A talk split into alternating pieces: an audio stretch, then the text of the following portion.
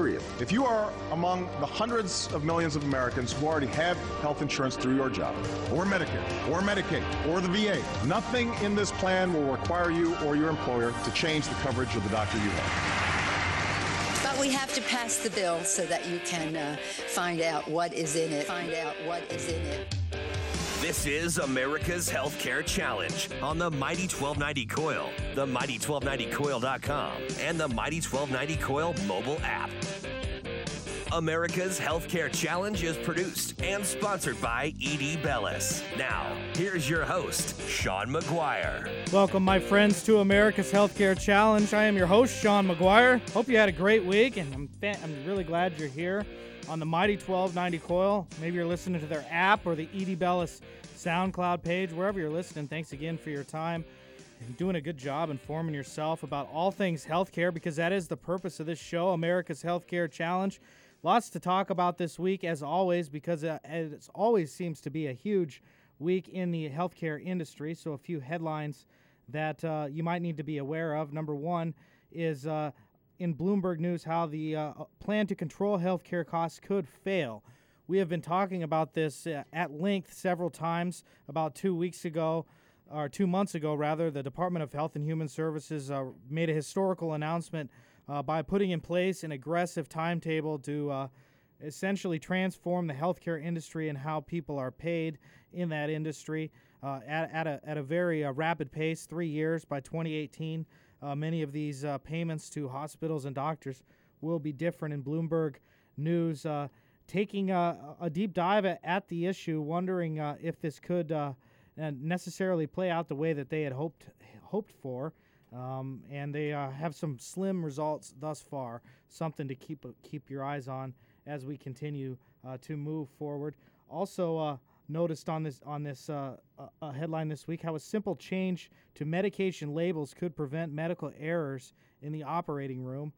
Uh, many times you uh, might see have to get an IV, say you're in the hospital or or the doctor's office, and you can hardly ever read what's on that thing. And I guess common sense would would indicate that now maybe there are some mistakes, and actually uh, there are tons and tons of mistakes that leads to other infections and uh, problems. Uh, some people, uh, healthcare economists, say a hospital is probably the most dangerous place to go uh, to catch another infection, and uh, of course they're going to be starting to get in trouble for that if hospitals do not do a better job at controlling hospital-acquired infections.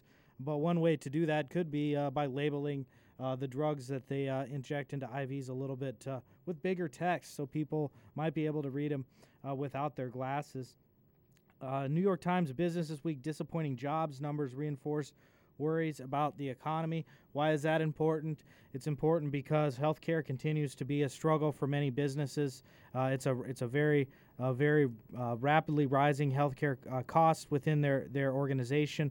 Um, it has caused them to, in many ways, uh, reduce hours depending on their industry to avoid having to offer health insurance. And what they've also been doing is shifting to what are called high deductible health plans, and that means the uh, the the uh, the employee might have to take on a, a, higher responsibility, and the employer in exchange would get lower premiums. And what's happening is uh, more and more people are starting to uh, feel the the pain of those high deductibles should they uh, have a ha- have an issue, have to go to the hospital for some reason uh, they're fi- having to come up with uh, quite a bit of money, you know, $5,000, for example, maybe $10,000 if they're a family. And uh, research has shown that uh, around 70%, I believe, uh, of people uh, with high deductibles, the deductible exceeds the amount of money that they have in their savings accounts or bank accounts. So if they do hit a high deductible and have an issue, um, they're going to be in, in for some trouble. And this makes you wonder if this could impact the workman's comp uh, industry, workers' comp insurance, which is also a part of a, a business. And uh, an interesting article came across this week workers' comp carriers facing delayed reaction from healthcare reform. So they're trying to wonder um, how this could affect them. For example, if a, a or, uh, an employee has a health insurance plan that has a high deductible, um, but they wouldn't have to pay anything uh, under, say, a workman's comp plan. What if they had a back issue uh, the night before, but then all of a sudden fall out of their truck and claim workman's comp on the job? How does that impact the business? How does that impact how providers are paid? uh, a big what if, but an article you certainly want to check out. This is in Property Casualty 360, uh, Property Casualty 360, a good blog uh, for people, uh, you know, industry in uh, property and casualty insurance. next up, the dire need for healthcare interoperability. I've talked about uh, the eyes before, but uh, one of my favorite wrestlers, I used to be, a, still am a WWE fan, but Kurt Angle, one of my favorites, had the three eyes. And uh, one of the four eyes that I call it in health policy for hospitals is interoperability. They need to be able to uh, capitalize on all of these um, new technologies that are coming out, not only capitalize on them, but make them be able to talk to each other and unfortunately, right now, none of them can. It's kind of like a United Nations uh, happy hour. Everybody's speaking a different language.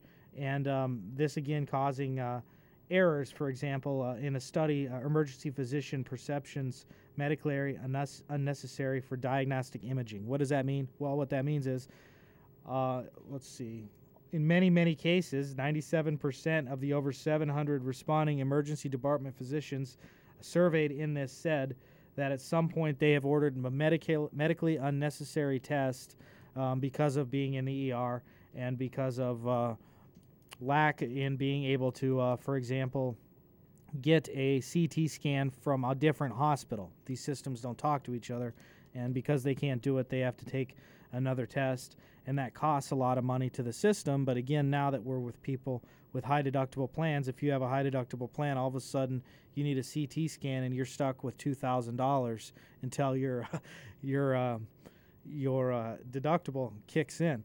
So, lots uh, to pay attention to again uh, on this week, but uh, I'm excited about the the show that we have for you uh, this week.